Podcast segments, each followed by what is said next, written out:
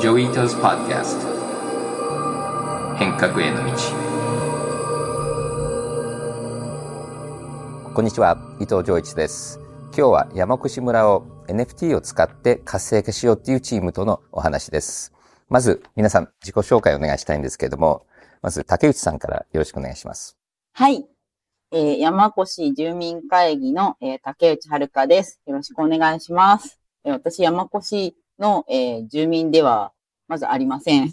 2004年の中越大震災、今から約18年前になるんですけれども、まあそこでまあ大きな被害に遭いまして、で、その翌年2005年の平成の大合併によって、山越村としては、自治体としては消滅してまして、長岡市の山越地域として成り立っています。で、あの、実際にその2004年の中越地震の際には、約2200人、あの、住民がいたんですけれども、まあ、今日現在ですと約800人の村になっています。で、今は、あの、山越の地域づくり団体の代表、山越住民会議の代表をさせていただいています。よろしくお願いします。では次は林さんお願いします。はい。あよろしくお願いします。えー、まあ私はあの地方をベースに活動していまして、いわゆる限界集落とか、まあ日本の過疎地をフィールドに、まあプロデュースするような仕事をしてるんですけども、まあ数年前からこう、ポスト資本主義社会をどうやったら具現化するかっていうところで、それをこう実現できるのは、どちらかっていうと都市じゃなくて地方なんじゃないかと。で、そちらの地方がさらにこういうクリプトみたいなもの、文脈が加わることによって、なんか新しい世界が切り開けるんじゃないかっていうことを、まあ探求しながらやっている、はい、チームの、まあ一人です。なるほど。あの、すごい面白いんで、またいろいろ話聞かせてください。で、次は竹さんお願いします。はい。よろしくお願いします。株式会社タルトの高瀬と言います。えっと、私はあの2016年頃からブロックチェーンを使ったですね、事業開発に取り組んでいまして、現在はアーティストさん向けに NFT の発行支援等をやってるんですけれども、どちらかというと単純に NFT を発行するだけじゃなくて、こう企画を一緒に考えたりとか、そこのプレイヤーと一緒にこう NFT だったりクリプトを絡めるとどんなことができるかっていうのを一緒に考えて、プロジェクトを作っていくというような仕事をしています。竹内さんはそもそも山越住民会議、これ作ったんですか？さもうあるものに参加したんですか？そのきっかけって教えていただいてもいいですか？まあ、私が実際にあの山越の皆さん、山越地域に出会ったのが地震から3年目の、あの、ちょうど山越住民会議の設立の年で、平成19年から関わらせてもらってるんですけれども、まあ、その仮設住宅の暮らしの中でも、ちょっとした土というか地面があると全部掘り起こしてお花植えたり、まあ、そこにお野菜植えたり、なんで山越に住んでいないけれども、絶対に山越に帰るぞっていう気概というか、一人一人のアイデンティティというか、っていうのがすごくあるなっていうのを、もう配属された初日に感じまして。で、そこであの、ゼンマイっていうあの、山菜が山越取れるんですけれども、まあ、仮設住宅から40分車で運転して山越行って山菜を取ってきて、もうずっともう仮設住宅の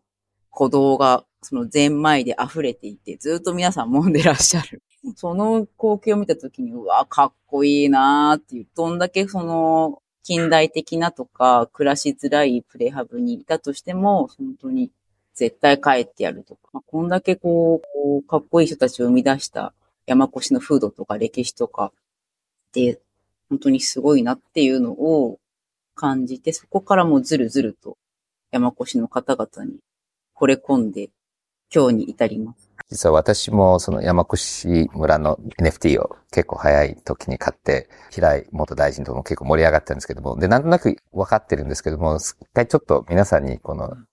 NFT は、ここの NFT はどういうものなのかっていうのと、この構造の説明ちょっとしていただいてもいいですかね？まずこう山越村っていうのが人口800人のもう本当に限界集落と言われているところ。高齢化率もすごい高まっていて、まあ言ってしまえばこう、このまま放っておけば消滅しかねない。まあそういった村なんですけども、まあ、その村が、えーこう人口が減っていく中で、こうどう続いていけるかっていうふうに考えたときに、リアルな世界で何か取り組むだけじゃなくて、こうデジタルの空間に広がっていこうと。でましてやその国内だけじゃなくて、世界中にこう仲間を集めるってことできないかなっていうふうに考えたときにですね、まあ、ちょうどこの NFT、えーという、まあ、テクノロジーに出会いました。で、えーデジタル村民って僕たちは呼んでるんですけども、まあ、住民票ですよね。まあ、通常の住民票とはちょっと全然違うものなんですが、デジタル住民票という概念を作って、それを NFT、デジタルアートと組み合わせながら NFT として発行して、今世界中の人たちにデジタル村民としてジョインしていただいている。まあそういう取り組みをちょうど始めたばっかりです。このきっかけはどうだったんですか？この3人がどうやってこのアイディアまであの持ってこれたっていうのはすごいあの話だと思うんですけど、ちょっと教えてもらっていいですか？もうあの住民の皆さんと本当にありとあらゆる山越しの復旧復興のためになることを何が正確なのか何が失敗なのかわからないまま とりあえずやれることはもう全部やろうということで、この十数年一緒にやらせてきていただいたトライアンドエラーを繰り返している、きたものの2200人から現実としてま800人になってるっていう現実は受け止めなきゃいけないところでして、怠けることはなかったですし、やれることは全部やろうっていうふうにやってきたつもりだったんですが、結果は800人であれば、もうここで山越地域を作るっていうのが、あの、住民であるという定義を変えて、山越の、ま、価値観、風土、暮らしに共感する方々をゲストではなく、もうホストとして山越しを作る仲間として認めて、これからの山越しを作って行きたい、行こうっていうふうに思い始めたのが、ちょうど今から3、4年前ぐらいですね。でちょうど2年前ぐらいから、あの、山越住民会議の中で、住民の皆さんと企画書を作り始めて、で、その企画書を持って、まあ、いろんな広告代理店ですとか、システム系の会社ですとか、まあ、制作会社ですとか、回らせていただいて、で、まあ、クラスターさんだったりとか、あの、任天堂、ちょうどあの、あつ森なんかが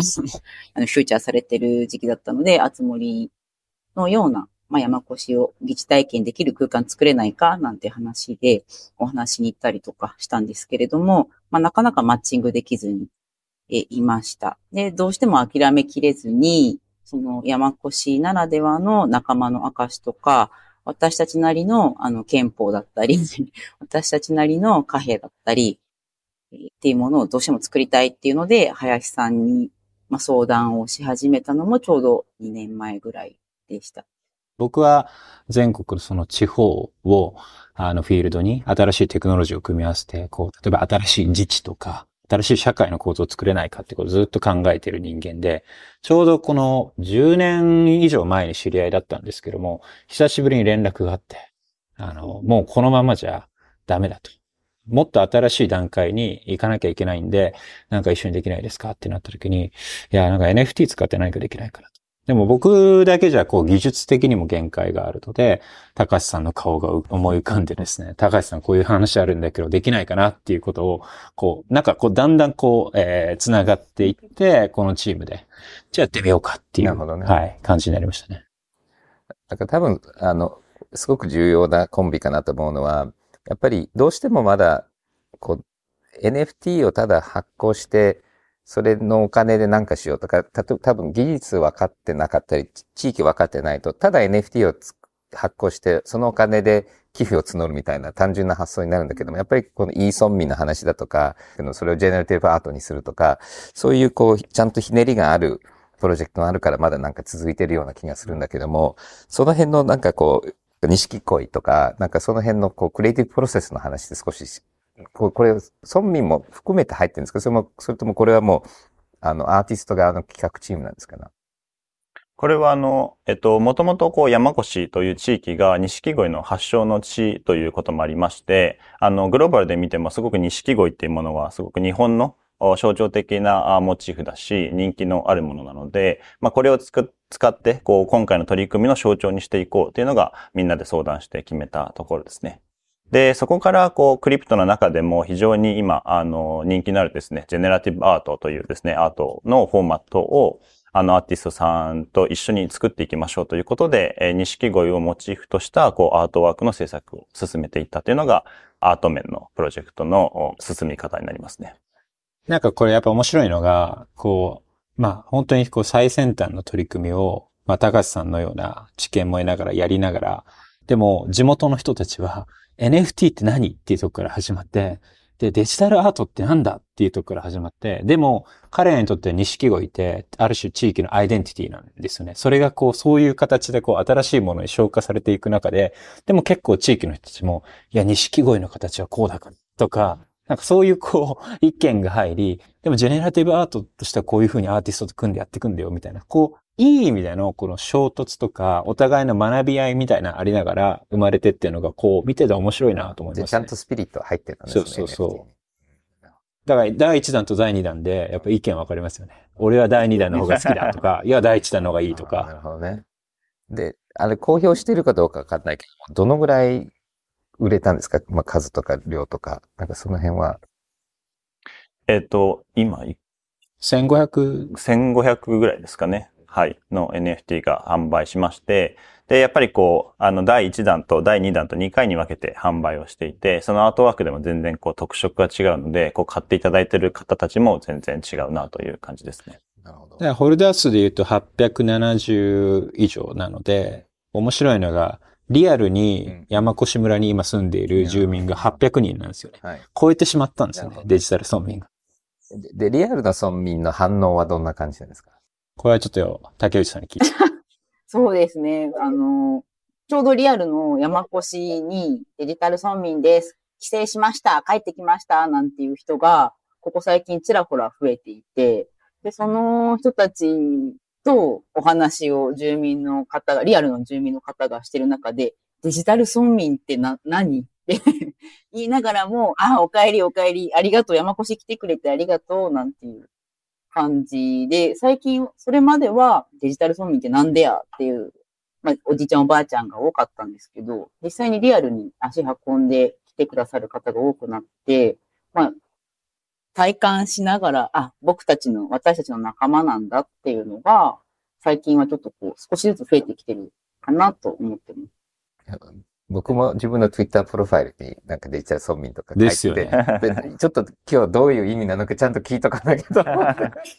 いや、だからこう、リアル村民にもやっぱレイヤーがあって、うんまさにその、じいちゃんばあちゃんたちは体感的に来た人たちとなんか触れ合うことで、なんかこう、なんか実感が湧いていく。で、一方で、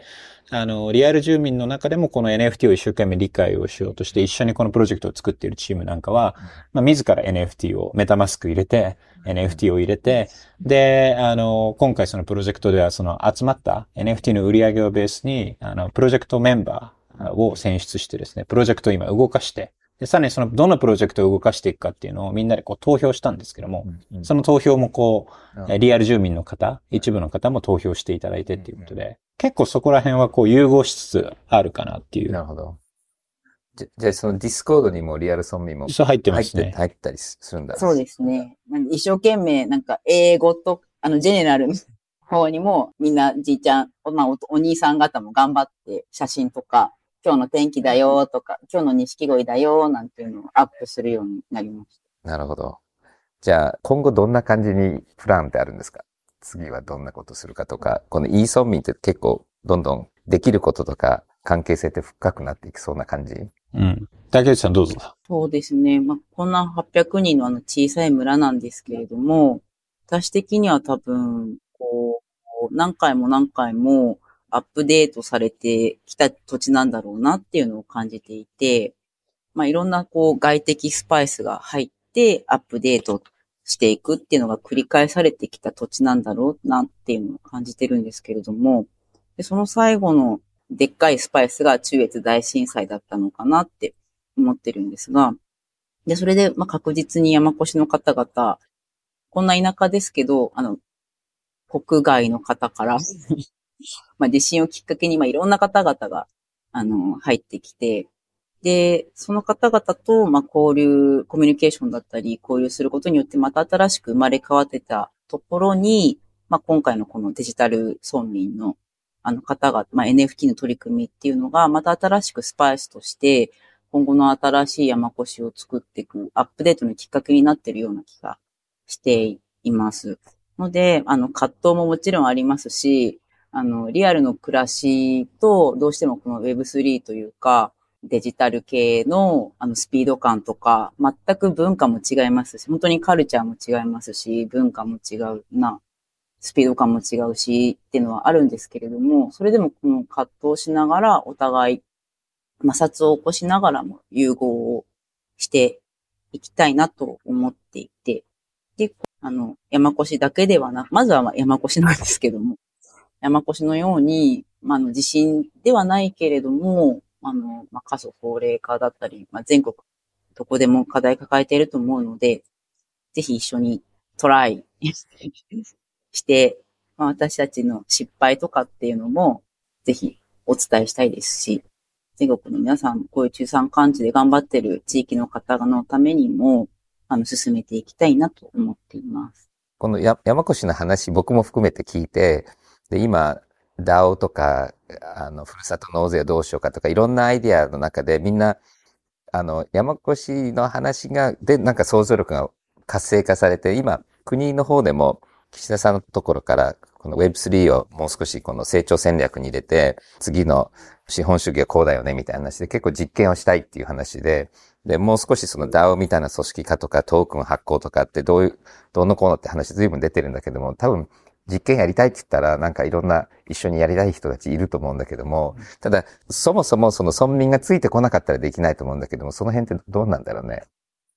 あの、いや、これ面白いなと思ってるのは、今までのその、例えば街づくりとか、地方創生みたいなのっていうのは、そこに住んでいる地元の人たちが主体で、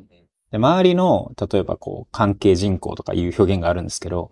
こう、周りの人間はどっちかってサブ、サポーターっていう、そういうこう、主従な関係あったんですけど、このなんかデジタル、まあ、山越 NFT を通じて起きてることっていうのは、なんかどっちも主なんですよ。だからどっちがサブでどっちが主でっていう関係ではなくて、それぞれが主で、でもそれがいい意味で、なんかこうお互いをこう影響し合って物事を動かしていくっていうのが今起きてるんですよね。で、DAO みたいなキーワードも、まあ今山越も山越 DAO っていう表現を使い始めたりしてるんですけど、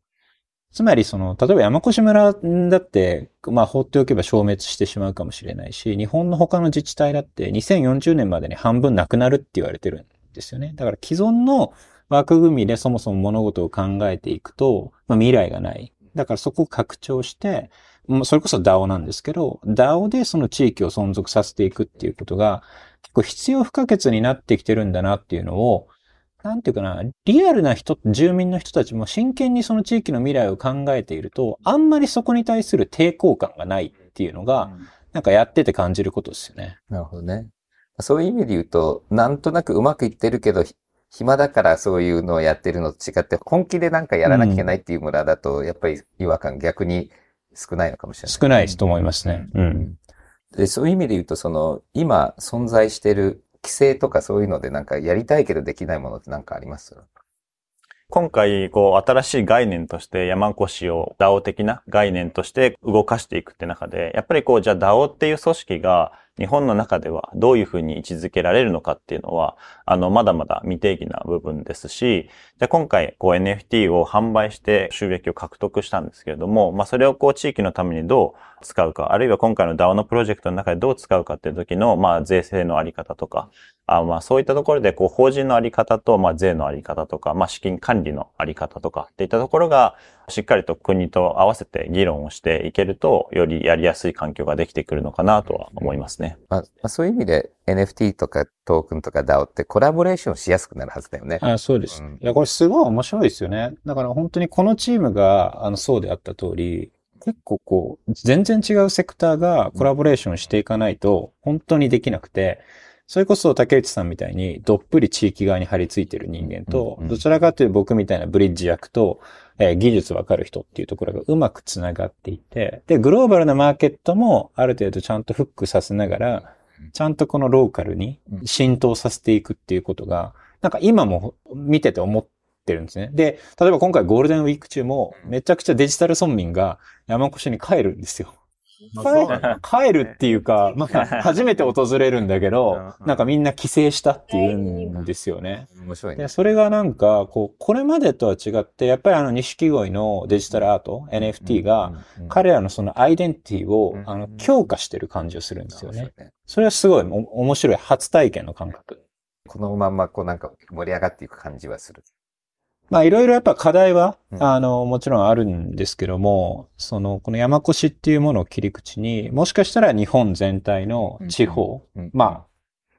結構その今回の山越のこのプロジェクトがきっかけにいろんな地域からうちでもやりたいとかこう、一緒にやれないかっていう話が出てきてるんですけど、だから山越がやっぱりこのファーストペンギンとして、こう、走っているこのノウハウとか、もしくは課題みたいなものを共有しながら、なんか日本全体にこの流れっていうのをうまくそのグローバルと接続しながらやれると、なんか面白いなっていうふうに思ってます。なるほど。逆に課題っていうか難しいのはどこら辺？一番乗り越えなきゃいけないと。あ、はい。あの、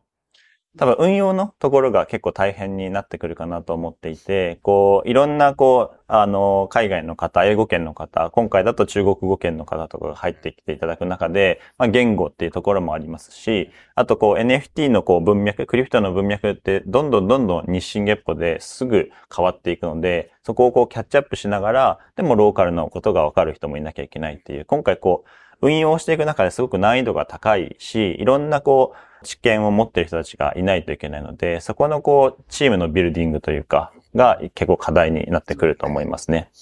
で、まあ短期的に結構そういう人材不足で僕の知り合いもコミュニティマネージャーがこの間探してて、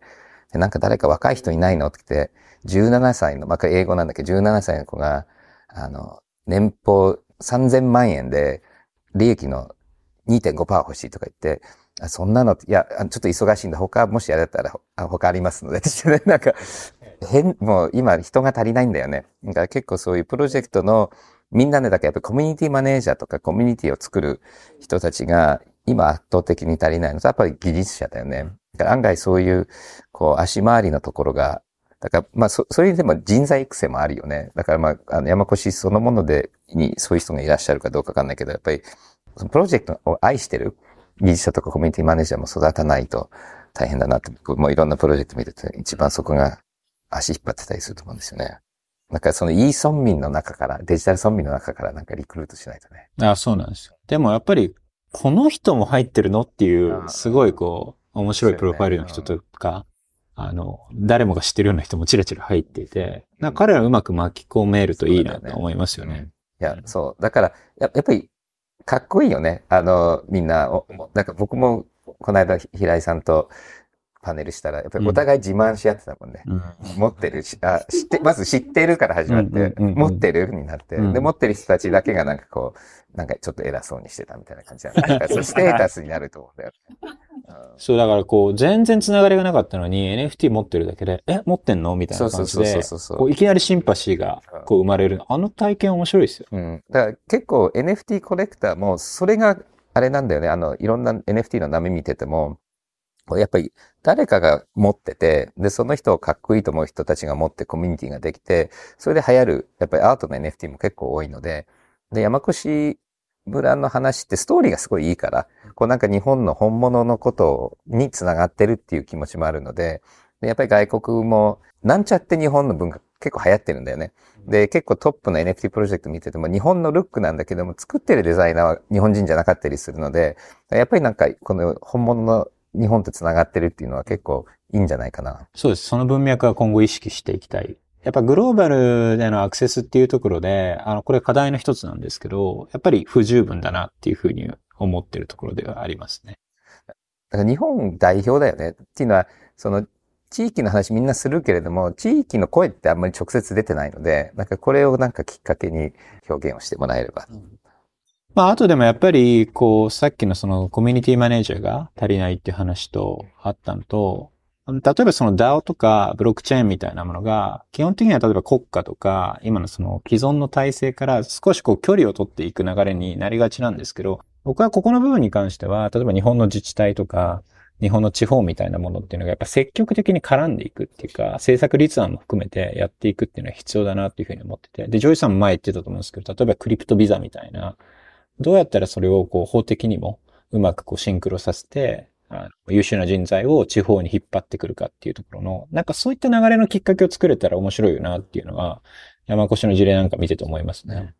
とずっとなんかデジタル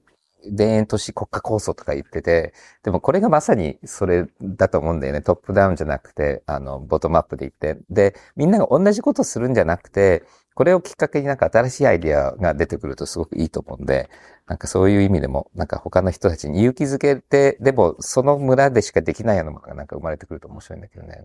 あとは多分あの、コミュニティの中でも、こうデジタル村民の方たちに関わっていただく余白みたいなの結構こう、あの、あると思っていて、今も実際にこう NFT の売り上げをベースに、こう、各プロジェクトにですね、予算をこう振って、その採択されたプロジェクトのリーダーの人たちが今進めていってくれてるところなんですよね。で、そこにこういろんな人たちが関わっていただくこともできると思いますし、あの、チームの中には完全にこうリソースがやっぱ足りてないので、積極的にこんなことをやりたい、あんなことをやりたいっていうのが、あの、出てくれば、それをこうみんなで盛り上げていこうっていう空気感があるので、そこはなんかこうアイディアをを待ちたいし、あの、一緒にやりたいっていう人はぜひ来てほしいですね。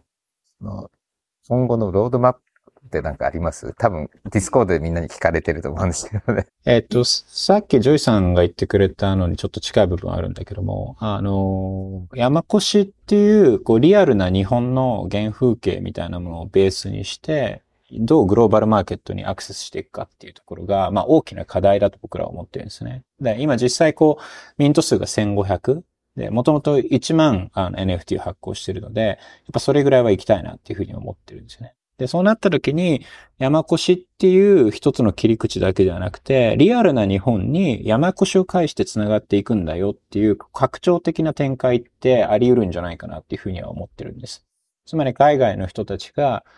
薄っぺらいその表面的な日本ではなくて、リアルな、えー日本の文化っていうものにアクセスできるような、まあ、DAO コミュニティみたいな。そして今日本に住んでいる、例えばデジタル村民は、例えば今回実際に山越に行ってブログ書いたりとか、ドローンで撮影したりとか、翻訳をしたりとかってやってくれてるわけですね。だからむしろその海外に向けて村民自体が自ら発信をしていく。でそういった彼らに対しても、こうインセンティブを与えられるようなエコシステムまでに成長させていくっていうのが次の展開。それがこう見えた段階で、まあ第3弾、第4弾っていうところのセールに展開していきたいなっていうふうには今考えてます。じゃあ、あの、本当にすっごい面白い話、皆さんありがとうございました。ありがとうございました。今後もよろしくお願いします。よろしくお願いしますはいよろしくお願いします。はい。山越のお話って本当にやっぱり日本人としてワクワクしますよね。で、やっぱり世界中見ても Web3 とかクリプトってお金の匂いをプンプンしたちょっと通貨とか為替をいじりながら儲けるやつみたいなイメージですけども、こういうふうに地域のことちゃんと考えて、なんか文化的でアートもあって世界に打ち出すっていう、こう、ジャパン風の Web3 のプロジェクト、どうしても応援したくなっちゃうので、皆さんもネットで見て、山越 NFT 買ってみてください。次はニュースのセクションです。ソニーの元会長兼 CEO の入井信之氏が今月2日、肝不全で亡くなりました。84歳でした。入井氏は1995年に社長に就任し、映画や音楽などコンテンツ事業を拡大。さらに、パソコンのバイオや犬型ロボット、アイボなどを世に送り出すなど、様々な功績を残しました。また、政府の IT 戦略会議の議長を務め、国内のインターネット環境の発展に尽力しました。はい。僕は入江さんにいろんな場面でお世話になって、最初始めたばかりのインターネット小僧の頃から、いろいろソニーのいろんなアドバイスとか相談をさせてもらって、いろんなことを逆に教えてもらったり、それと2000年の前半頃には、だいぶダボス会議で僕の日本人コミュニティの先輩としていろいろお世話になって、そしてその後も入江さんが引退した後なんだけれども、僕はソニーの取締役もさせていただいて、入江さんにいろんなそのあたりのアドバイスを受けて、そして最近はコントムリープの立場で入江さんと、まあ、アントレプレナーの応援だとか、日本のスタートアップコミュニティを支援していく話も随分してたので、本当にあの寂しいと思います。入江さん、本当にお世話になりました。みんなはソーシャルメディアで入江さんとのなんか思い出の話をしてるんですけども、僕の思い出は2003年にダボス会議で2020年に向けての日本のパネルディスカッションがあって、で、その時は、こう若者たち、あの、この絵をブログからリンクしますけど、僕とか沖松本とか古川元久さんとか、田村二郎さんとかが、まあ、ちっちゃな船に乗って、で、体制のなんか暗いところに引っ張り込まれてるところに、助け舟でグローバルマーケットって書いてある船に、ロースコーンとイレイさんが来て、なんか助けに来たっていうこう設定で、パネルディスカッション僕ら若者たちが、この世界のグローバルカンパニーをヘッドしてる2人にこうアドバイスを聞きながらっていうパネルがあって、でもそのパネルの準備に40時間ぐらいかけてずっとディスカッションして、で、そのパネルは面白かったんだけども、この準備のあのミーティングがすごくあの面白かったので、それで結構その入江さんの2003年にまあいろいろアドバイスを受けたのも覚えてるし、やっぱり入江さんの世代の人たちがいるから、日本はすごく今いろんな意味で IT 産業は頑張ってこれてると思いますので、あの、今振り返るとすごく不思議なメンバーの組み合わせだったと思います。人気 NFT コレクションの Bored Ape Yacht Club を運営する Yuga Labs の Discord サーバーがサイバー攻撃を受け、合計で200イーサリアム、およそ日本円にして、4700万円相当の NFT が盗まれたことが明らかになりました。 Yuga Labs がハッキングの被害を受けるのは、これで3回目となります。はい。これは僕もポッドキャストでよく言う、あの、みんな気をつけなきゃいけないっていう話の、まあ、いい事例で、で、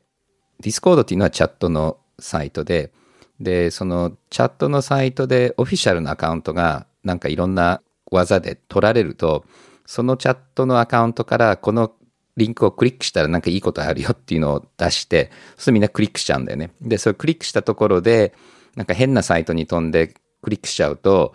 自分の財布からいろんなものが盗まれるっていう仕掛けになってたりするので、で、これはあの、 Discord の takeover の場合もあるし、ツイッターのアカウントで、まあ本物のアカウントなのか偽物のアカウントかどっちかで、まあ本物っぽく見せて、やっぱりみんなに変なリンクをクリックさせる。で、これメールのスパムだとか、あの、 phishing attack っていうのとすごく似てるんだけども、こういうのはよく、まあ Web3 のお財布にいろんな価値があるのでよく起きることで、だからまずユーザー側は分かんないものとか変な URL のものは、まずクリックしないっていうことと、あとは、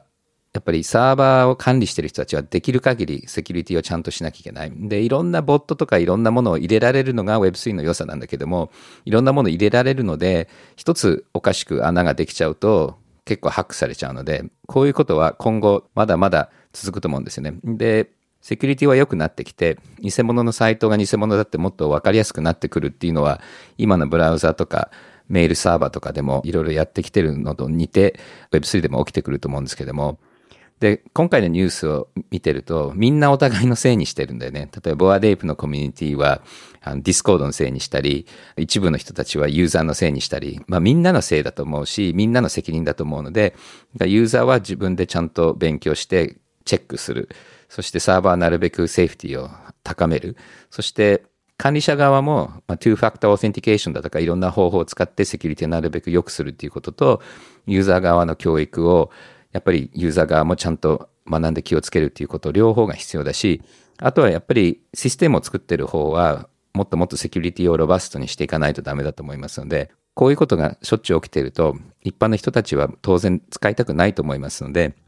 まあ、この辺が良くなるのは本当に一般に本当に広がるためには重要な課題だと思います。アメリカ司法省は今月1日、 OpenSea の元社員ナサニエル・チャステインをインサイダー情報に基づき NFT を取引したとして起訴しました。NFT でインサイダー取引に関連した容疑で逮捕、起訴されるのは、これが初めてとなります。はい。このニュースって結構話題になっていて、で、一つ話題になっている理由は、インサイダーっていう言葉ってなんか株の取引の時にインサイダーってよく使うので、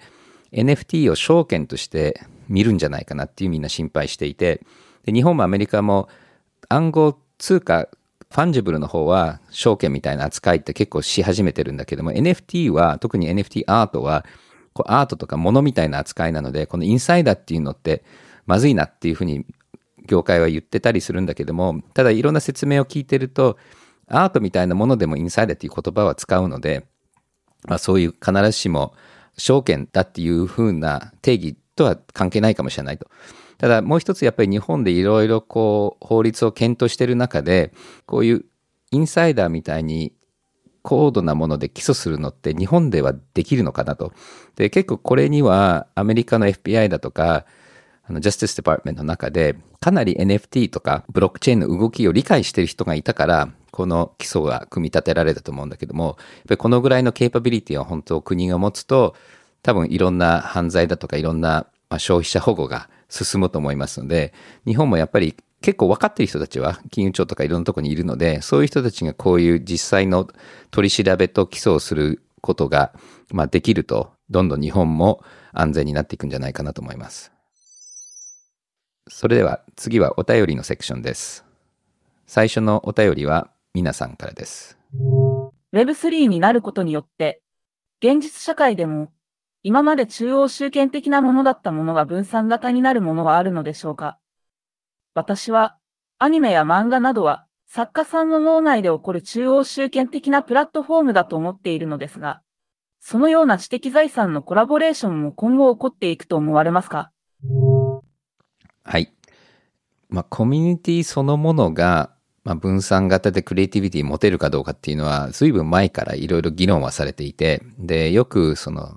ガイアの話とかで、あの、地球っていうのはかなり分散してるんだけれども、いろんな反応ができるだとか、例えばソーシャルメディアも含めて、こういうグローバルブレインっていうのがどのぐらいコンシャスネス持ってるかっていう話はあって、その辺で多分こういう、どっちかっていうと、まあ、人工知能とか分散型のシステムとかでもアイデアは出てきてると思うんだけども、僕が見る限りはすごい分散したシステムで、レギュレーション、例えばその安定させるとかそういうものにはすごく適してるけれども、本格的なこういうクリエイティビティっていうのはどっちかというとこの端っことか狭いところで、なんかたくさんの人たちが関わってないところの方がとんがったものができると思うんですよね。だからこの大きなシステムの中だと、例えば変な話でガラパゴスの方が変なあの生き物がたくさんいて、で、大きい大陸なんかだと結局そのコンペティションが激しいので、あんまり変なものって進化しなかったりするんですよね。で、そういう、だからエッジなとこが結構進化論的には面白いものが生まれてくるっていう、こう、アイディアもあるし、で、脳の中も結構そういう端っこしたポケットのところで面白いアイデアが出てくるんじゃないかなっていうふうに思ってる人たちもいて、で、以前、ポッドキャストでも話をしたと思うんだけども、やっぱ iPhone みたいなものっていうのはスティーブ・ジョブズみたいな人が作って、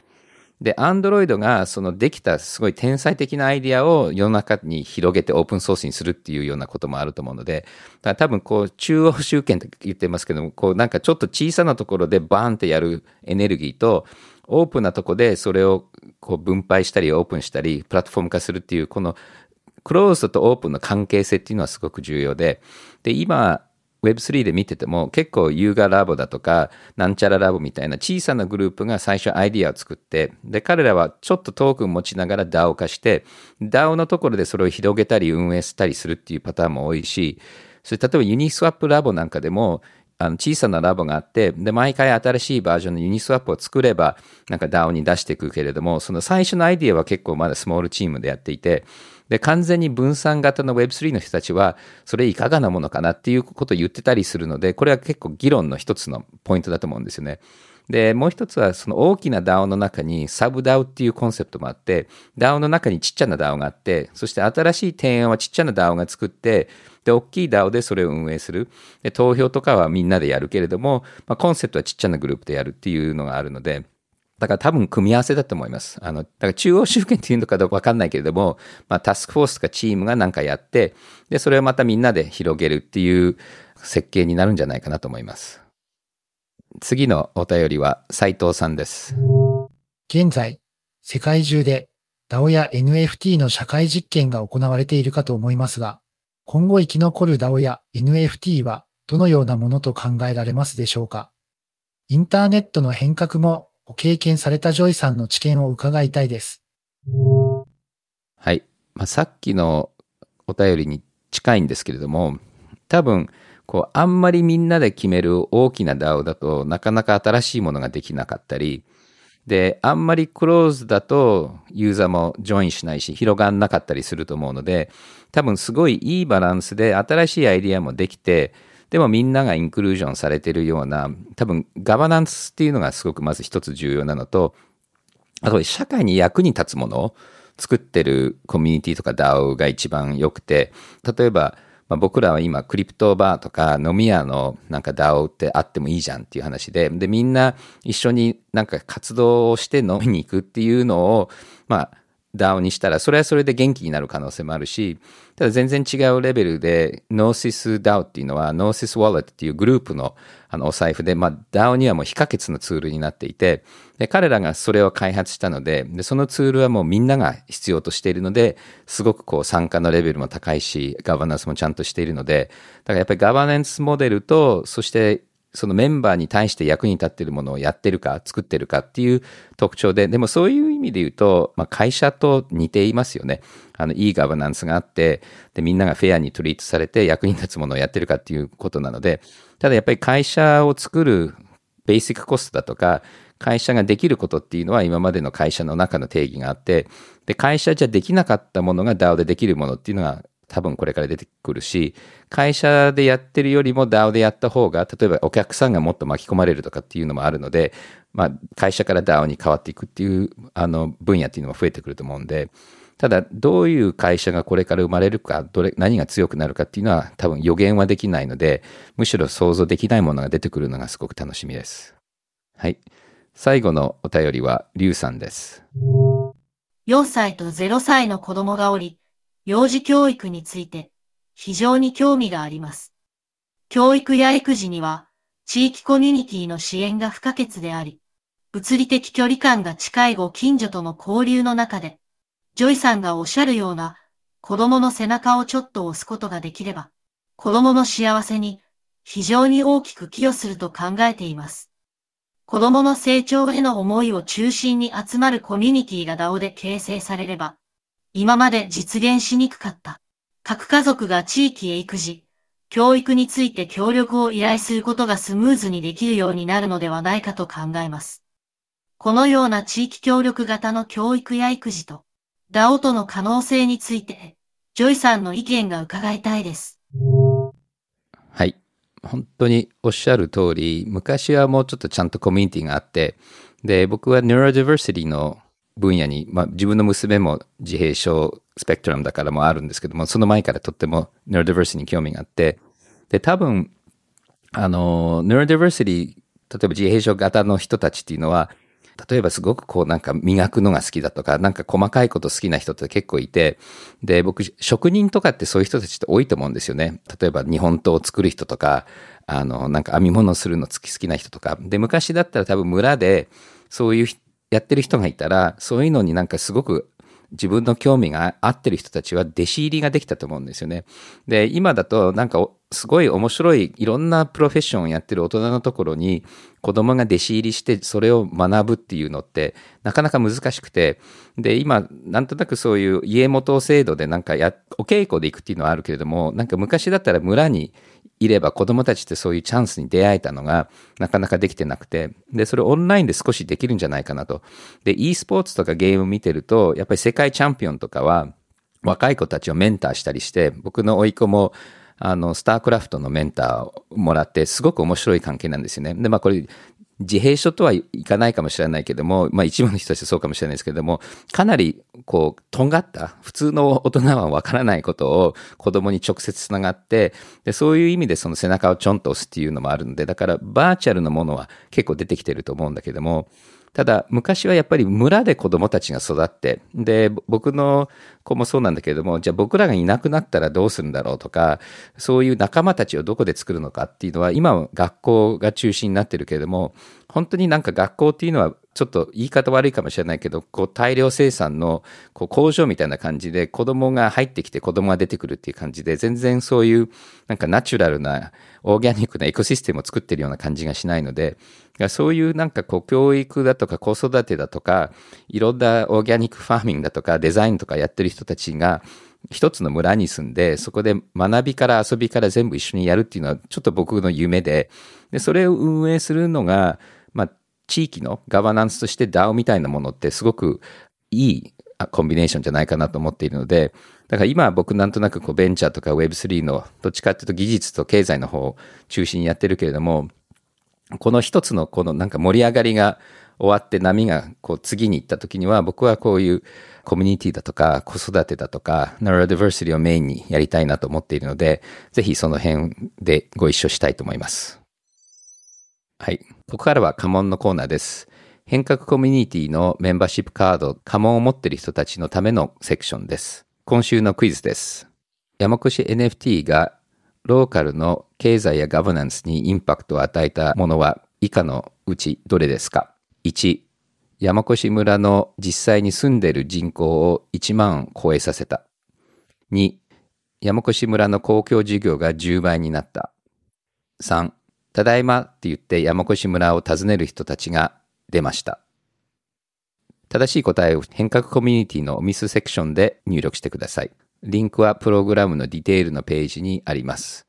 入力は答えは大文字半角英数字で入力してください。正しい答えを入力できた人は100変革トークンをもらえます。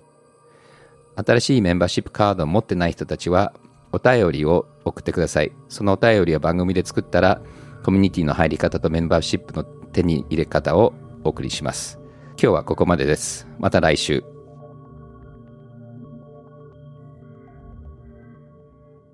このポッドキャストでお話しする内容は、クリプトや Web3 に関する一般的な情報に過ぎず、これらへの投資の勧誘を目的としたものではありません。また、特定のトークンなどの推奨を目的とするものでもありません。クリプトの投資と売買は、とてもリスクが高いものです。自分もやりたいと思ったら、プロのアドバイスをもらってから参加してください。また、最終的な投資決定は、皆さんご自身の判断でなさるようにお願いします。デジタルガレージは、危険な海に最初に飛び込むファーストペンギンスピリットを創業以来大事にし続けています。これから来る Web3 オープンソース時代を見据えたテクノロジーで新たなビジネスを生み出す仲間を募集しています。番組詳細欄にあるリンクよりぜひご覧ください。Web3 is here. Join us. Join the first penguins. New Context Designer. Digital Garage.